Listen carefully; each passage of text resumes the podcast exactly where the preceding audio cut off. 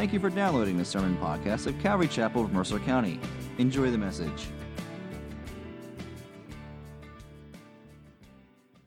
All right. All right, everybody. Good evening. Good evening. Good evening. We are in Genesis chapter 6. We left off in verse 8. So we mentioned it last time we were together. Verse 8 reads, "But Noah found favor in the eyes of the Lord." But so we'll obviously, I just did. We'll reread that verse and then dig into the rest of our passage. Now, remember, verse 8 starts with the word "but." So the idea is that something that was talked about previously certainly would make more sense last week than it does today. So we remind ourselves essentially of what verse 5 says. It says, "The Lord saw that the wickedness of man was great in the earth, and that every intention of the thoughts of his heart was only evil continually." So we have this fallen state of things here in the world. Certainly there's the issue back in verse 4 of the Nephilim and the giants in the land and what all that meant. We spent some time considering that. So the world's in a pretty messed up place. And then you have verse 8, "But Noah found favor in the eyes of the Lord." Some of your versions, instead of favor, it reads, what word? Grace. It says grace, right? Some of them says Noah found grace in the eyes of the Lord. And Noah, as you know the story, most of us, Noah found favor, God extended to him grace. But is Noah the only one at this time period that God extended grace to? No. How long did it take Noah to build his boat? You remember? Exactly. 120 years? I think it's 100, but there's that verse in verse 2 that says, "My spirit shall not abide in man forever." Excuse me, verse 3. "For he is flesh, his days shall be 120 years. Some think that means that man had 120 years and then the flood was going to come. Others interpret that that's going to be like man's lifespan, 120 years. We have the number, the last verse of chapter 5, it says, "After Noah was 500 years old, Shem, Ham, and Japheth were born." And then you go into chapter 6, and so we assume that happens right after the 500. Doesn't necessarily mean that, but if you look at chapter 7, verse 6, it says Noah was 600 years old when the flood came. And so based on the fact that we assume he was 500, the flood came when he was 600, it must have been 100 years. Possibly, it could be that God told him a flood was coming when he was 480. That last verse just mentions that by the time he was 500, he had 3 kids, and that's what the 120 years. We don't know for sure. No, I'm just thinking, like, living 600 years is, like, wild to me. Well, he lived 900. I know. Yeah, okay. It's crazy, yeah. Yes, ma'am. Well, I was thinking of that, how much work, energy he has. Yes. Yeah, at that age. I couldn't build them. Well, 6 out of 9, I guess we lived to about 90. He was 60. I wouldn't be able to do that at 60 either, probably. Yeah, so we should be impressed. Noah's very impressive. You're saying 600 out of 900? Is that what you're saying? Yeah, so that's kind of like our 60 out of 90. Yeah. So in a sense, he was like a 60-year-old guy out there doing all that. So 600 was the... Well, yeah. 60 is the new 600. Yeah, I guess so. Something like that. That's funny. Well, also along what you were saying is we don't know how long, but obviously he built an ark and it didn't take a day. Yeah, certainly. Well, it's the same size as our big ships, and with all the things that we have to make it faster and easier. How long do they take, do you think? Tar. Well, a wooden ship, how long did that take? Right, I'm wondering, like even a big naval vessel today, what's that take? Years probably, right? Yeah, at least 5 or 6. And that's like a year or two of engineers working. And he was basically by himself, or maybe his kids or something, yeah. But there was no community helping him. They were laughing at him. All right, well, so we know that Noah, he didn't build the boat in secret. He didn't go out into the woods or something and build this boat, and nobody knew about it. After chopping down all the wood to make the boat, it wasn't much forest left. That's true. 2nd Peter chapter 2, verse 5, calls Noah a herald of righteousness. 1st Peter chapter 3, verse 20 says this: God's patience waited in the days of Noah while the ark was being prepared, in which a few, that is 8 persons, were brought safely through the water. So here is this herald of righteousness that is essentially proclaiming to the people that God's judgment is coming, but God's judgment was put off because of his patience, and it was put off until the ship certainly was built. But all of that time, folks could have repented. I guess that leads to a conversation. Could they really? Here we go again. But folks could have repented, one would assume, if, hey, please take me on the boat with you. I buy in everything you're saying. No, you're not allowed. You're not one of my kids. I can't imagine. And so God's grace. Noah found that grace, but it was extended to others as well. Now, let's keep reading. Go ahead, sir. So when we were talking about the Nephilim and all that stuff. Mm-hmm. We're going to get to that. I was going to say, so there was not only... Jump the shark. There wasn't just a righteousness region, there was a purity region. Yes, we're going to get to that. Okay. All right, so let's read. Where is the verse? Again, verse 8. But Noah found favor in the eyes of the Lord. These are the generations of Noah. Noah was a righteous man, blameless in his generation, and Noah walked with God. And verse 10, and Noah had 3 sons, Shem, Ham, and Japheth. All right, so it refers to Noah as a righteous man. That's also, he's called a righteous man again in the book of Ezekiel. It says in some versions it's worded that he was blameless in his generation. So let's look at it just at that perspective for a moment. Righteous and blameless. How can that be? Was Noah a sinner? Yes. But he's without blame. How can he be a sinner? Just like us. He followed after God instead of the idols and the practices which the peoples who were under judgment were. But he was still a sinner. Yes, yeah. But his heart was towards God, where it seems to indicate that these other people who their hearts were towards other things than the Lord. Okay. Or now, else they wouldn't come under judgment. Oh, very good. Now, Baron, you said just like us. What are you referring to? Grace. What? Where our blamelessness comes from the Lord, and specifically through Jesus' sacrifice. And then technically, we can't see it here, but in the whole council, Jesus covers him too. But he probably... He did the things that God prescribed for sin faithfully. In his day. Yeah. Okay. And that's what caused him to be righteous and blameless. Well, God's grace imparted to him through that process. Yeah. Okay. I was thinking about something, but I don't know, because I don't know if you want to delve into that. I don't know. It depends. Okay. Well, because it ties into what Mark was saying. Uh-oh.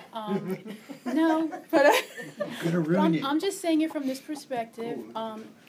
Like Noah's line and his children probably weren't corrupted by that mixture. So they were more pure in that sense as well. So how do you get that, though, from these verses? You just kind of know, like, when you read it within the context of everything before and after it.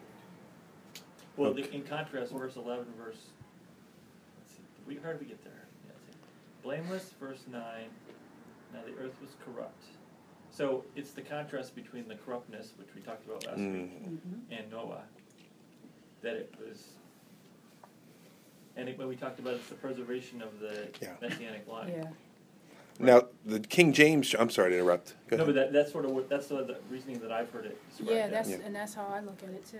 Yeah, King James translates it. I cut you off. Go ahead. No, I'm done. Go ahead. It translates blameless in his generation as perfect in his generations.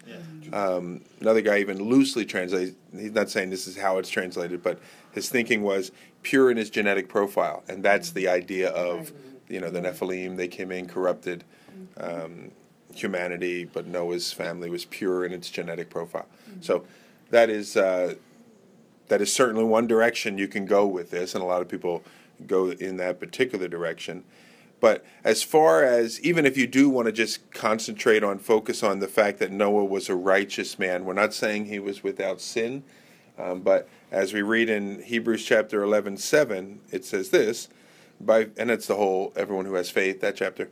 By faith Noah, being warned by God concerning events as yet unseen, in reverent fear constructed an ark for the saving of his household, and by this he condemned the world and became an heir of the righteousness that comes by faith.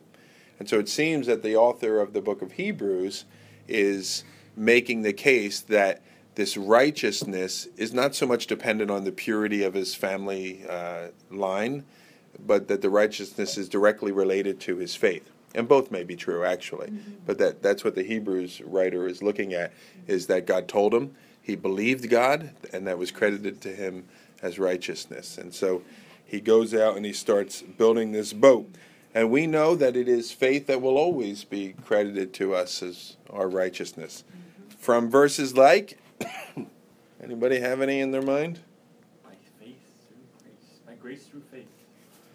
By grace through faith. Yep. I had to get the order. Good.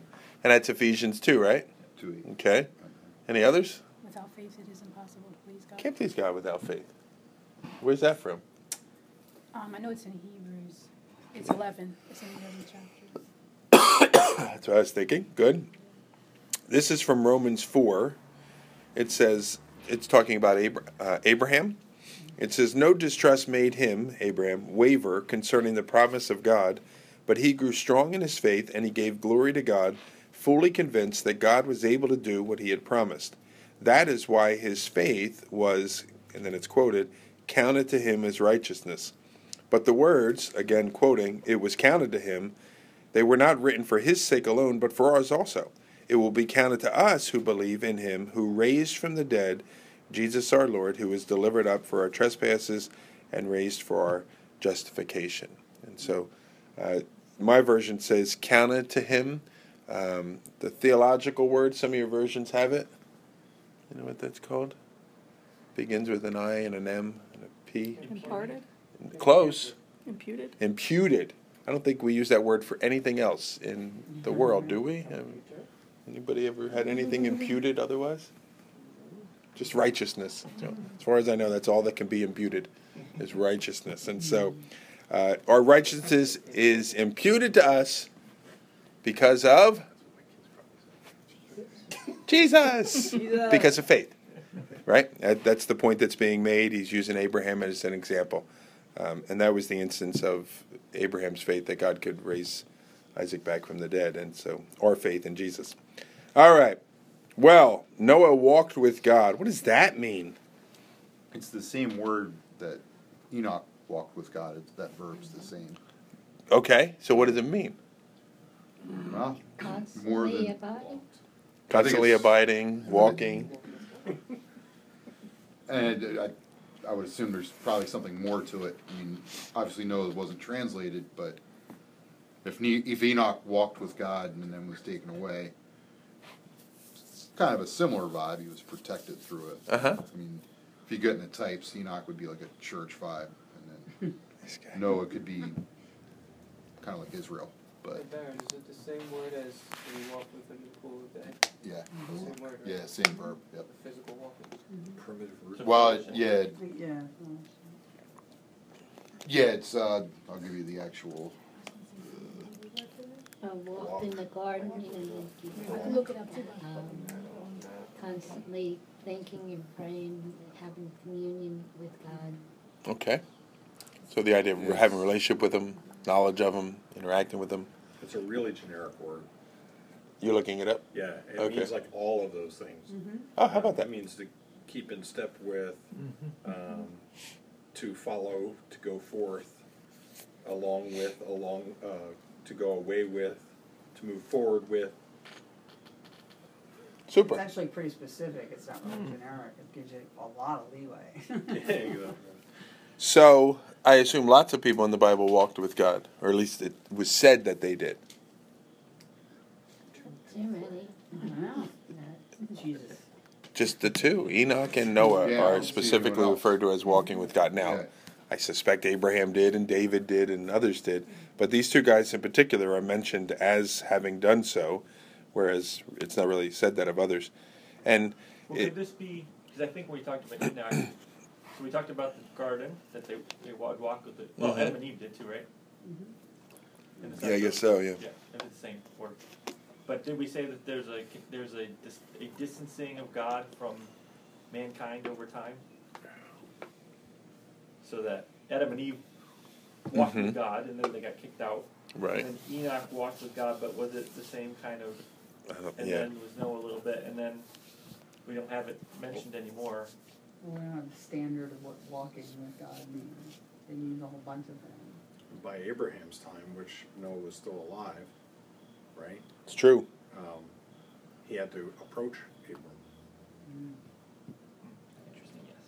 So, Abram's family may not even have known. Well, I'll point out this thing that Barron pointed out. Enoch, I think I said this already when we did Enoch. Enoch walked with God and was no more. He was taken. Noah walked with God and is preserved. You know, and so in the sense you might say Enoch looks like the church being taken out of judgment. Noah preserved in judgment. Enoch, symbol of the church. Noah, symbol of the Jews. Just something to consider. Or not, if you don't want to. I've considered that. I know you have, yes. All right, well, anyway, let's move on. Verse 11.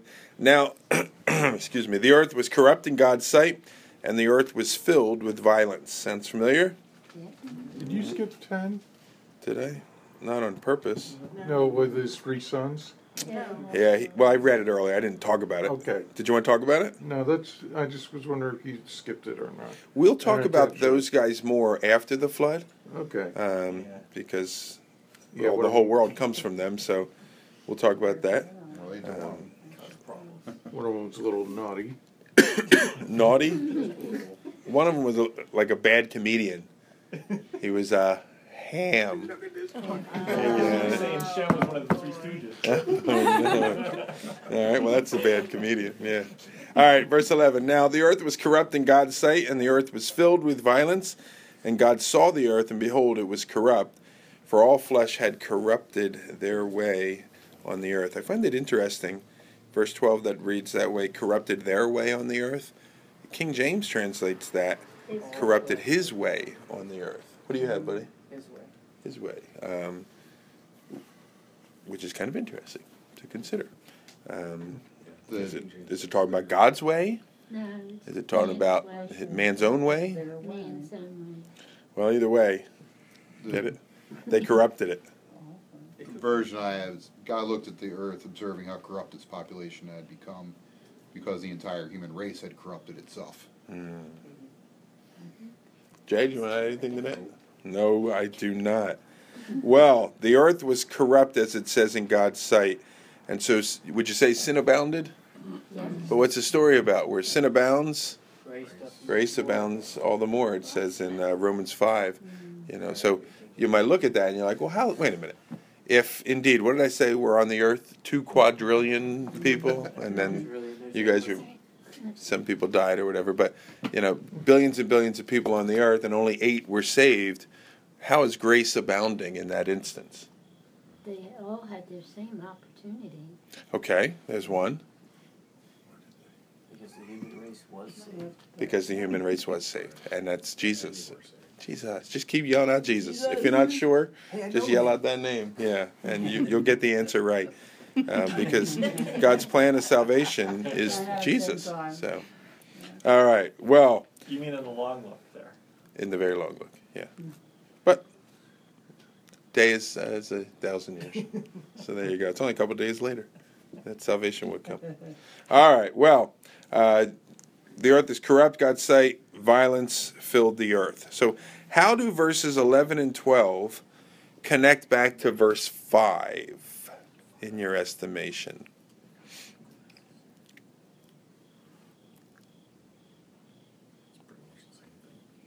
It's kind of maybe further clarifying something. So again, back in 5, wickedness is great in the earth. Verse 11, corrupt in God's sight. Back in verse 5, every intention of the thoughts of his heart is evil continually. That could mean anything. All sorts of plotting and scheming. Verse 11 talks about this idea of being filled with violence. That's the idea of being filled to the brim. Really can't have any more. And then again, it talks about it being corrupt, and all flesh had corrupted their way, and so on and so forth. And so the word violence could be translated violence, which it is most of the time, something like 39 times, cruelty, injustice, oppression, all of those fit for a meaning there. And I suspect that to some degree, all of those things are being seen in the earth at that time. And quite frankly, it's really what we're seeing in our earth in this particular day. And, you know, we know, as it was in the days of Noah, of course, that can mean a bunch of things. But certainly our society is not too far off from some of the things that we're seeing here. You know, one person I read, they described when they started their career in law enforcement, it would have been like the 60s or whatever, early 60s, late 50s maybe. You know, a criminal would say, your money or your life. Mm. And he said by the time he ended his career, 40 years later, it became your money and your life. Mm. There just began to be such a lack of respect for human life. Mm. And I think that's pretty much what we see and observe, you know. And why? Certainly sin, but I think desensitization, if that's a proper word. Just because we... seared conscience. Yeah, and we see it so much, and it's on games, it's on TV or whatever. Even real stuff we used to not show. Mm-hmm. Now what they do is, this may be uncomfortable for some of you to watch, so go in the other room if you want to. You know what I mean? And it's like, and so we put it there, and certainly we put it on Facebook, and, you know, people's heads being decapitated, you know, by ISIS or whatever. We put it right there on Facebook, and it'll be one of the highest things. You may not like it, you may not agree with it, but there's just this need to turn it on and watch it, you know, and you have to kind of work against that. It's like, I don't need that in my head. I don't need that in my mind. But we become a society, sadly, that violence is rampant, I think, as it was then. Yes, sir. Just from a secular, you know, just like if we look at our country, the whole Judeo-Christian ethic is withered away. I mean, even if someone wasn't a believer, they still had that ethic that they respected, that the country was founded on. That's gone. Mm-hmm. I think that is, I mean, only one who actually adheres to that would go with that, and those who aren't, you know, the progressive or secular humanists, whatever you want to call that, you know, their philosophy or whatever is just a completely different vibe than what the country was founded on. So that perhaps this idea of the respect for life is just not threaded through the culture? Is that what you mean? It's less, it's diminished, absolutely. Yeah, I think you're probably right. All right, well, let's keep going. Verse 13. And God said to Noah, I've determined to make an end of all flesh, for the earth is filled with violence through them. Behold, I'll destroy them with the earth. Make yourself, therefore, an ark of gopher wood. Make rooms in the ark, and cover it inside and out with flesh. Let's start breaking that down. He says, make an end to all flesh. And again, I don't know how many people on the earth, but it was more than 30 people. It was millions and billions of people on the earth. And he says here, make an end to all flesh. And so some will look at this, and some have criticized. You know, it is ironic. We decorate our kids, our babies, you know, bedrooms with Noah's Ark stuff or whatever. And it's a rough story, you know, when you're looking at it. Millions of people are going to die by the end of the couple of chapters here and find on. So people have criticized the God of the Old Testament, not just for this story, but for others, and say things that, you know, he's cruel and he's harsh and he's a monster and all these things, and, you know, he's bloodthirsty. So how would you respond to that? You know him. You're a New Testament believer. We believe in the same God. It's not like there's an Old Testament God and a New Testament God. So how would you respond to somebody that perhaps would look at this particular story and draw the conclusion that God is a monster and so on? God is just. God is just? Mm-hmm. Okay. He also forewarned in the fact that if he wanted a boat, he could have created a boat to save Noah and his family the very next day. The fact that he had Noah build the ark and it took 100 years. Noah was obviously witnessing and talking to whoever came and mocked him. Mm. So God was giving opportunity and allowing that much time. We talked about Methuselah, a few weeks back, that he said he wouldn't have any judgment until Methuselah died. Yeah. So he is given time for grace and allowing people to respond. And respond. Mm-hmm. Just like now. Mm-hmm. He gives everybody the opportunity and reaches out. Mm-hmm. And then someday we'll be judged. So, sing it, sister. I was reminded of Matthew 24 that I'll just read. It says, "Concerning the day and the hour no one knows, not even the angels of heaven nor the Son, but the Father only. As were the days of Noah, so will be the coming of the Son of Man. For as in those days before the flood, they were eating and drinking, marrying and giving in marriage, until the day when Noah entered the ark, and they were unaware until the flood came and swept them all away. So will be the coming of the Son of Man." Is it wrong to eat and drink, marry and give in marriage? No. Not at all. The way they're doing it.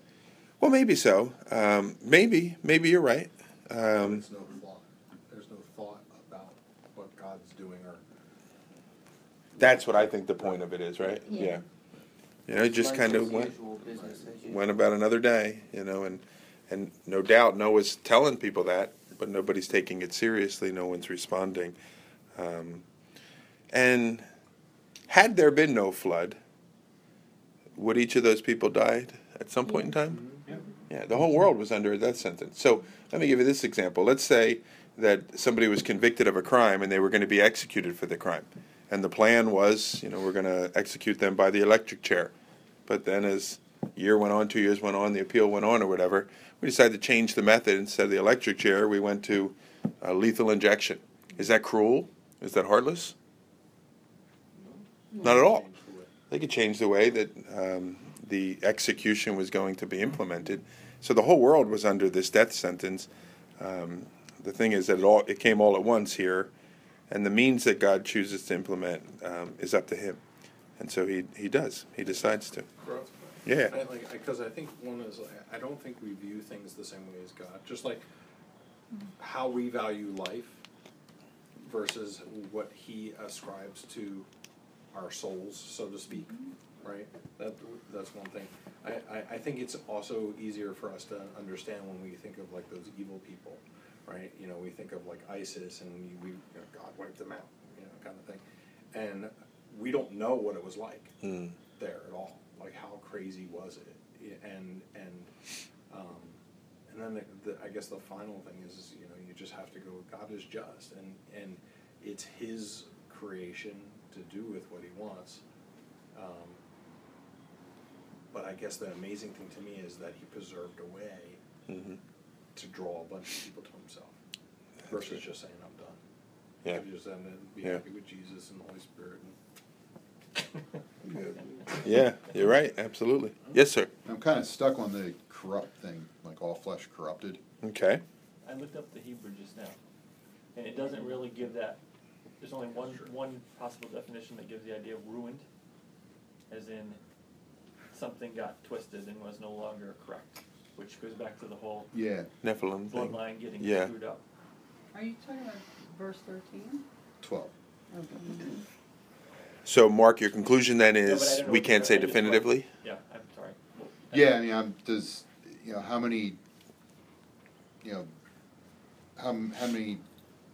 How much of the genetic structure or how many people were altered? Mm-hmm. Well, the fact that he says it three times, all flesh became flat, all flesh became corrupted, and he says the earth has become corrupted. Mm-hmm. It seems to me like it was pretty much in its totality, except for Noah and his line. So if that's the case, angels can't be redeemed, and if their offspring, could their offspring be redeemed? Makes sense. Yeah, that is certainly a valid avenue to go down. Whether that is it or not. If it was quadrillion, that would mean that 2 quadrillion, minus 8, all of them had been turned into some fraction of... Yeah. None. But when you did your timetable, I was just thinking about this too. You did your timetable and you did the overlapping of the ages. Yeah. So how many of the good guys were alive when the flood came? Methuselah died when the flood hit. Yeah, correct. But how many of the rest of those guys were... Right. Oh, okay. Oh, wait, he was the oldest one, so he was the last. Keep that timeline. You gotta keep that up on the wall. I think somewhere. Lamech died 5 years earlier. Okay. Because I was trying to think. I guess we would assume that they were good. 5 years earlier. They were righteous. Well, I don't know. He's in that line, but I don't know. Right. That crossed my mind. Been wiped out. Right. That crossed my mind. You know, none of them were alive.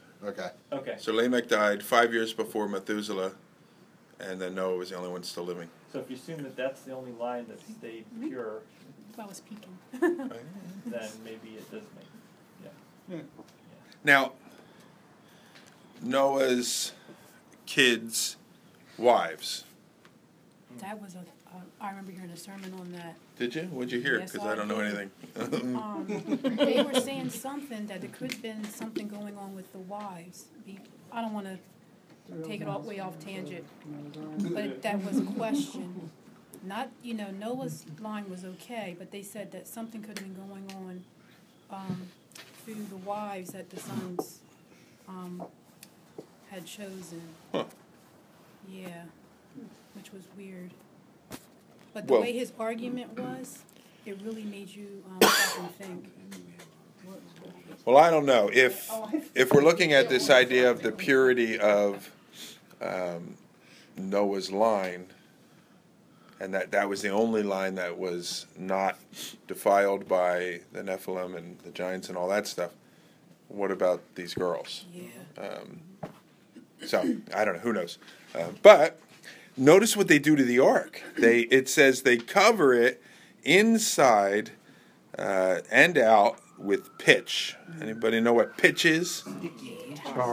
Sticky tar. Flammable, comes from oil. It comes from oil. Interesting. Mm-hmm. John D. Rockefeller. You guys know that name? Yeah. Yep. Yes. He's a big oil guy. He read the Bible. He read his Bible. Where to get the oil from?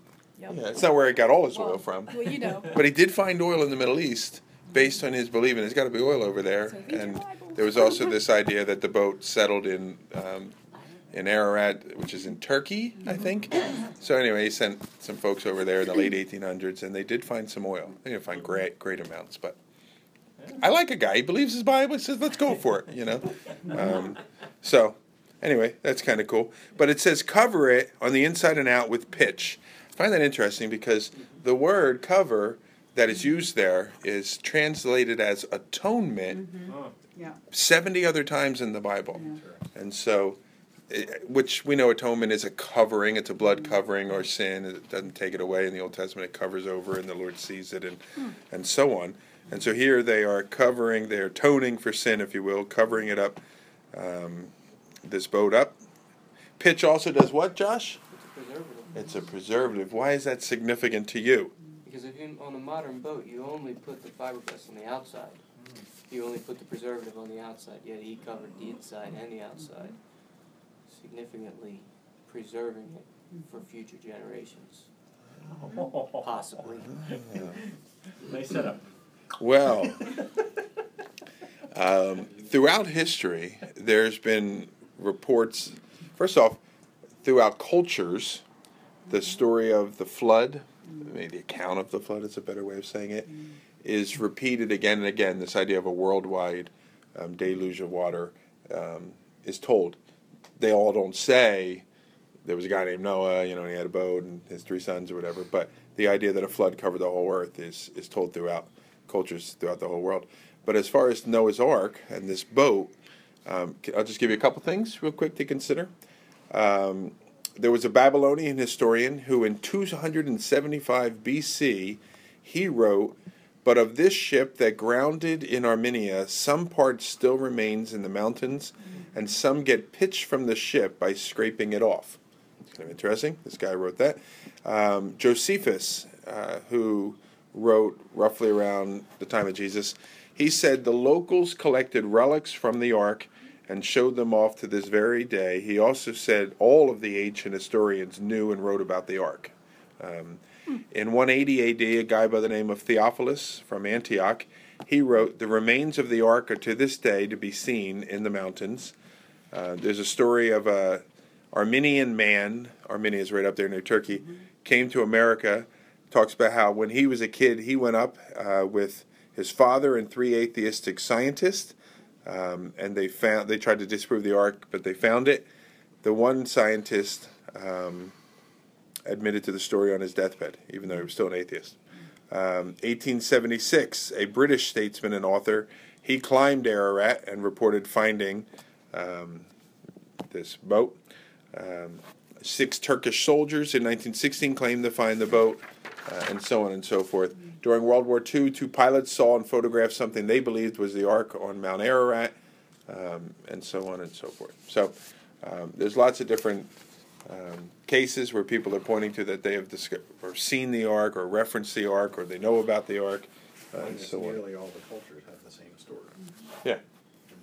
There's a really good, I guess, I don't know if it's like PBS or something, but there's a really good special on a guy, he was a climber, probably one of the guys you mentioned, and it was his story about from the time he was a kid. Have you seen National Geographic, I believe. Yeah, National Geographic, and he grew up and then went back with his own kid or something. It was really, yeah. Did he find it? Yeah, they had photography of it. And it was really cool. Should I show the picture of the ark that we have? Wasn't there a movie? Oh, I can't. I took my phone off. Oh, come on. I'm sorry. Wasn't there a movie in the 80s with Harrison Ford about some ark? I don't know, but I do know there's a really good one with Russell Crowe out. Oh, yeah. And, it was good special effects, but it wasn't a good special effect. There's talking rocks and all good. Don't go see the movie.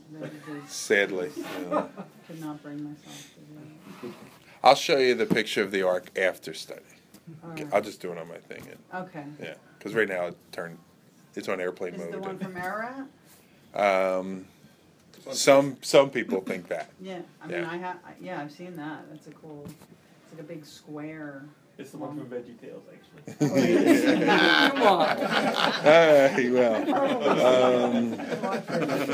Come on. All right. Notice, verse 15, Noah is told how to make it. This is how you are to make it. The length of the ark is 300 cubits. Its breadth is 50 cubits, and its height is 30 cubits. A cubit's about a foot and a half. So 18 inches. Or a foot and a half. Some people say 18. So that's 450 feet long, 75 feet wide, 45 feet height. Somebody did the math. I'm going to trust them on this. That's 97,000 square feet of space is what they have estimated. And they compared that is the equivalent to 520 boxcars. You know what a boxcar is? So that's a lot. Huh? That's a big train, yes. Somebody said if you turn, so remember it's 450 feet long, if you were to stand that up, it'd be so seaworthy it would still fall on its bottom. That's what they said. Okay. It would never sink. And only God can work that out like mathematically. And it's just awesome. It is pretty awesome.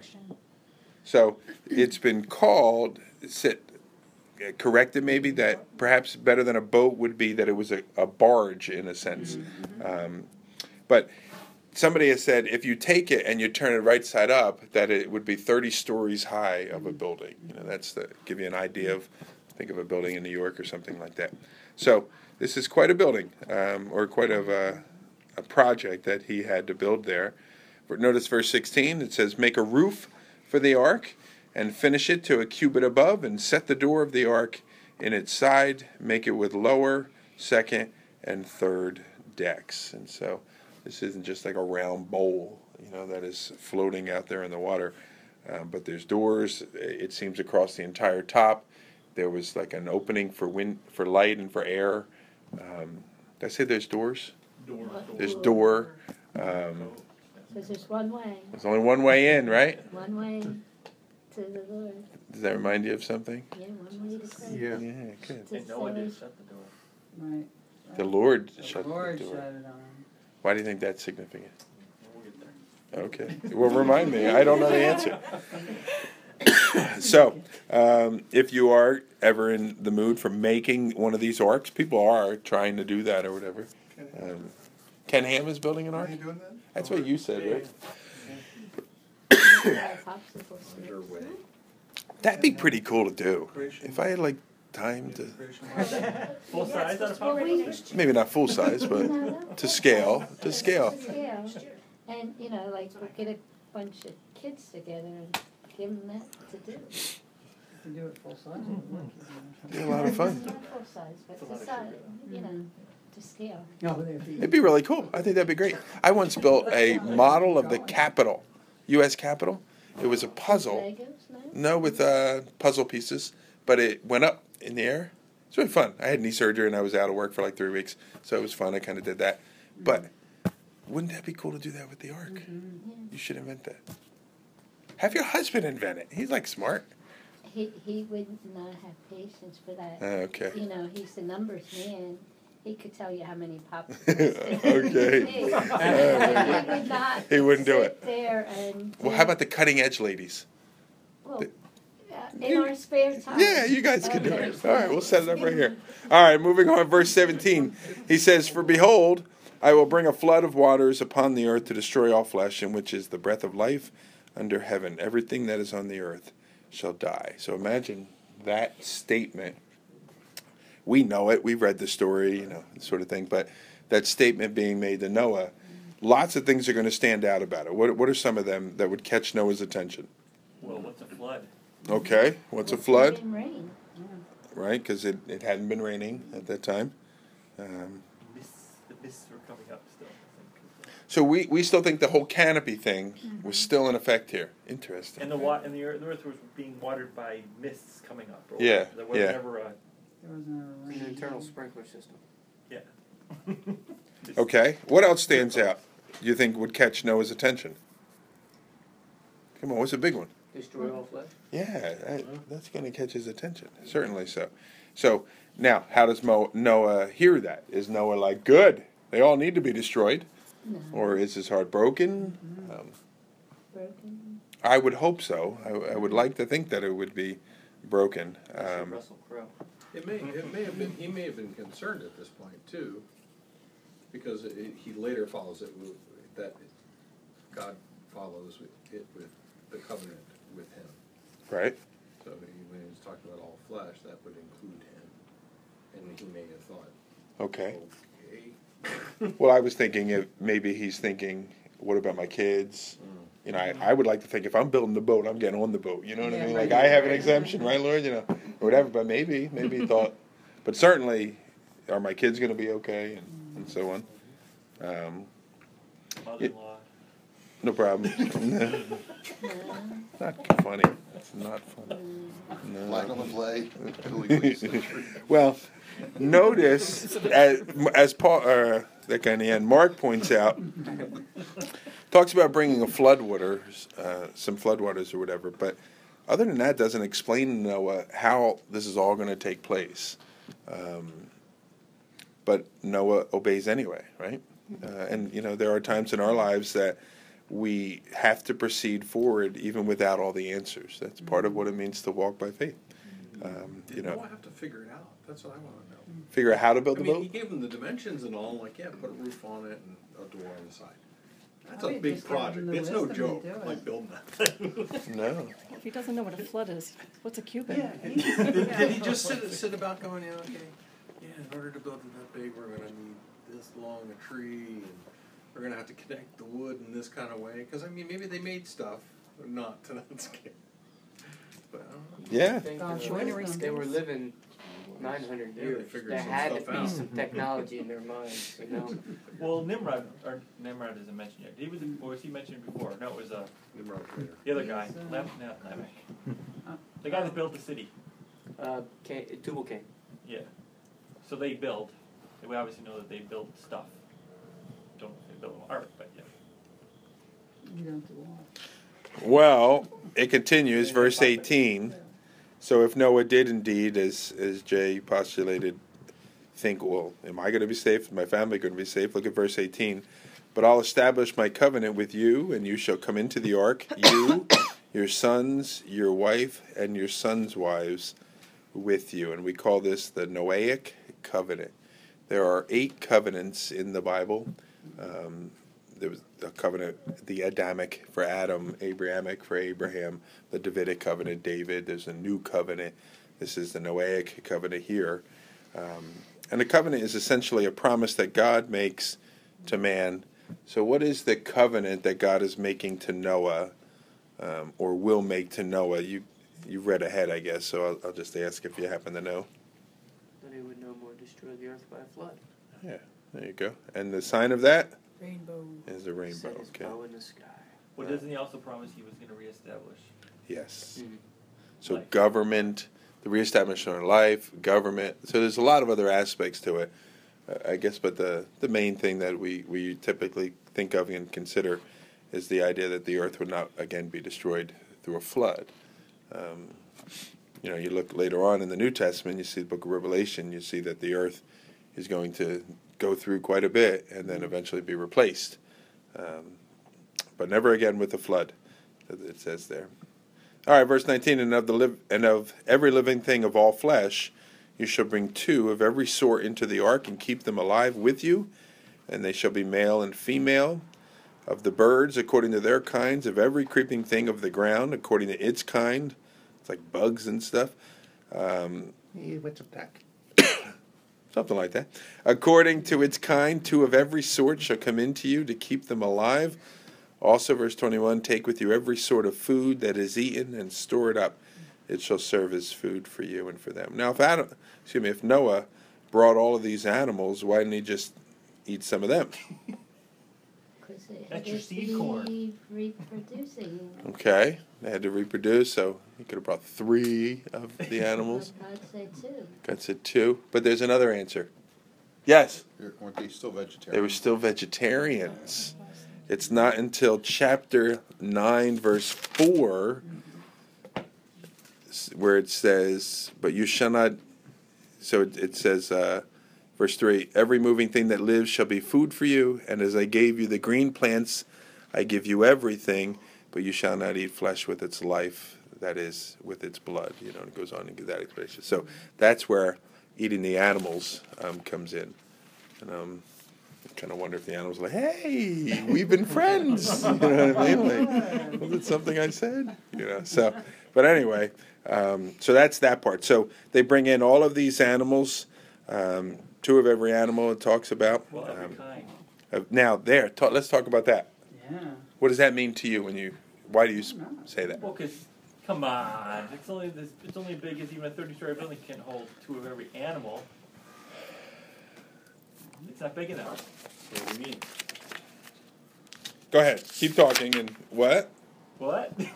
Somebody said something over here. Well, I was just saying, like, I guess what you mean is that he brought the bird type. So yeah, like you would need to get all the different breeds and types of dogs we have and foxes. We only need one kind to start off with, and then it would delineate from there. But birds are. I'm sorry. Go ahead. I was going to say, like, birds are different, though, right? Like, I don't know if all birds can interbreed, right?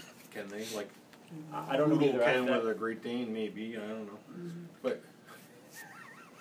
But I'm just throwing a grenade. Yep.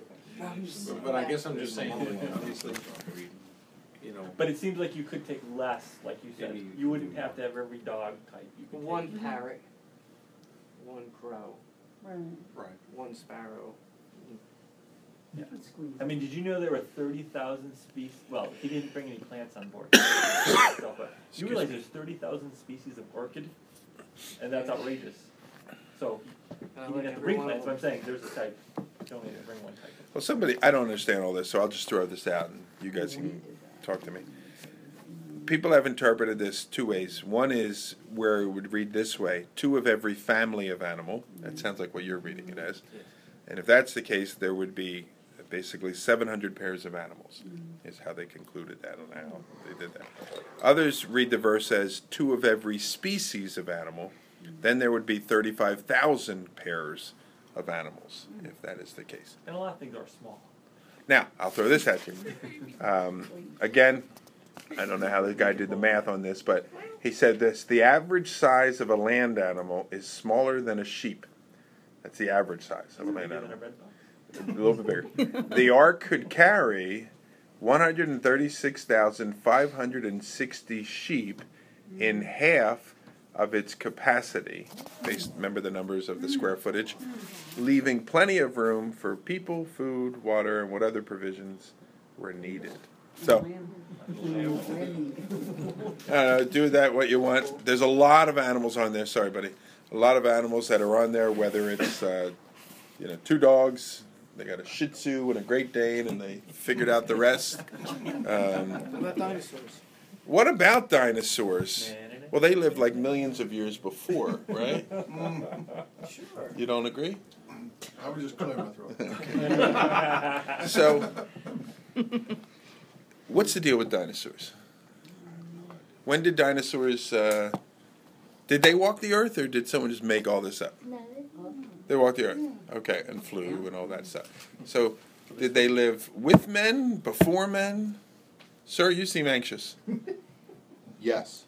You're anxious, and that too, no. You believe they walked the earth? I think they were there before. Yeah. During before. Labyrinth. Job, Leviathan. Well, I mean, we have physical evidence. We're seeing, they just discovered a mammoth in Michigan, but I mean, they found these, huge skeletons. The one thing with reptiles, they don't stop growing until they die. So, So, if you got this little guy, and you're dealing with these humans that are living pretty long. Why not the animals too? Okay. So maybe they got. He didn't have to bring. You didn't have to bring like 100-foot ones. Senior. Great grandfather. You could have brought like, hey, junior, like you maybe this big. Yeah. Okay. And then maybe, as man's lifespan shortens, perhaps theirs did too. And did they exist with us? Well, there's like you said, there's flood myth across cultures. There's. Dragon myths across cultures, and they all seem to be very similar. Which causes me to believe that the dinosaur species didn't actually die out until sometime during the Middle Ages. Sure, yeah. Mm-hmm. Why? When knights were going out to slay dragons. Gotcha. Yeah. What's it? What was the play that your kid did for one of the skit nights? Da-da-da and the Dragon. I remember that. That was the day that Joel got stuck in the chair. That's all I remember. Okay, so possible. So Josh is suggesting because some of the myths or whatever talk about the Middle Ages. All the way up into recent history. Mm-hmm. Yeah. Well, there is archaeological evidence of human fossils and dinosaur fossils that are found together. So there you have it. Anyway, he could have just brought in baby dinosaurs, and they could have been on the boat. Verse 22, Noah did this. Remember, this is what I want you to do. Noah did this. He did all that God commanded him. Again, not knowing fully what's going on. Why is it going to be so big, God? Why can't it be smaller, and all this? Why do I need two of every animal? God just told him to do these things, and so he got to work. It took him 100 years, or maybe, but he did all of these things. And the idea there, the lesson for us is, obedience in every area. That's what God calls us to do, and we do it, even if we don't fully understand. God saved Noah via the ark. That is God's sovereignty, isn't it? Mm-hmm. But Noah is responsible to go out and build the ark, and that's his responsibility. And so those two things work together. I know God's going to save who he's going to save. Not totally convinced he's going to send to hell who he's going to send, but I know he's going to save who he's going to save. Well, he doesn't send people to hell. I was just making a point about a joke or a conversation last week. But it's my responsibility to get out there and share with people. It's your responsibility. Yeah. Let's go. Get out there. I mean, grocery store today. Nice, very good. Right. We'll talk about it. But some might say, well, God's going to save who he wants to save. Yeah, I know that, but he's going to use people to do so, and he wants to use us as his children. So get out there and do your part, And he uses you because it strengthens your faith as well. Yeah, it's a pleasure. Tell us about your faith story today. Oh, it wasn't that big a deal, but this really grumpy person gets saved and has salvation. Exactly. It's not a big deal. No, just a grumpy guy at the grocery store. I've known him for years. He never smiles, never says hello. He greets you, paper or plastic. No. That's all he ever says for years. I won't disclose. And the song was playing, it was a John Denver, Rocky Mountain High or something. It wasn't that song, but I happened to be thinking, what is with this song? It's stuck. Because it just kept repeating this one line over and over and over again. And Grumpy Gus says to me, this song is stuck. And I'm like, oh, I just thought the same thing. He said, now that they passed the marijuana laws in Colorado, this song has a whole new meaning. I said, yes, it does. Yes, it does. I said, and as a matter of fact, it is now, the days where right is wrong and wrong is right. Nice. And, things are backwards and where they shouldn't be. And so it wasn't exactly. Yeah, it was good truth. General truth, yeah. I like it. So. All right, so Noah is a preacher in a sense, right? Mm-hmm. With his words, no doubt, people say, what are you doing, crazy man? And he explained to them what was going on. Certainly with his actions, he's out there, he's building. That is testifying against the world that he lives in. How effective was his preaching ministry? Not so much. Well, it only saved his sons and their wives and his wife. I'm thankful. You're thankful, though. Yeah. Saved me. And so that's kind of the point that I'm trying to make here is, the numbers may not testify to the fruitfulness and the value and the faithfulness of his ministry, but long term, essentially the Messiah came. You know what I mean? And so, yeah. So here is a guy that was very effective in what God had called him to do, and he just faithfully, with not fully understanding, does what God asked him to do. He lets God take care of the results. And again, God eventually will send forth the Messiah.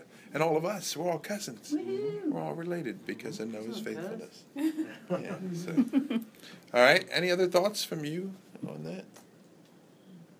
Fantastic. All right, well, that brings us to the conclusion of chapter 6. Next week, Noah goes into the boat, or the barge, I guess we said, covered barge. Let's pray. Are we doing another song?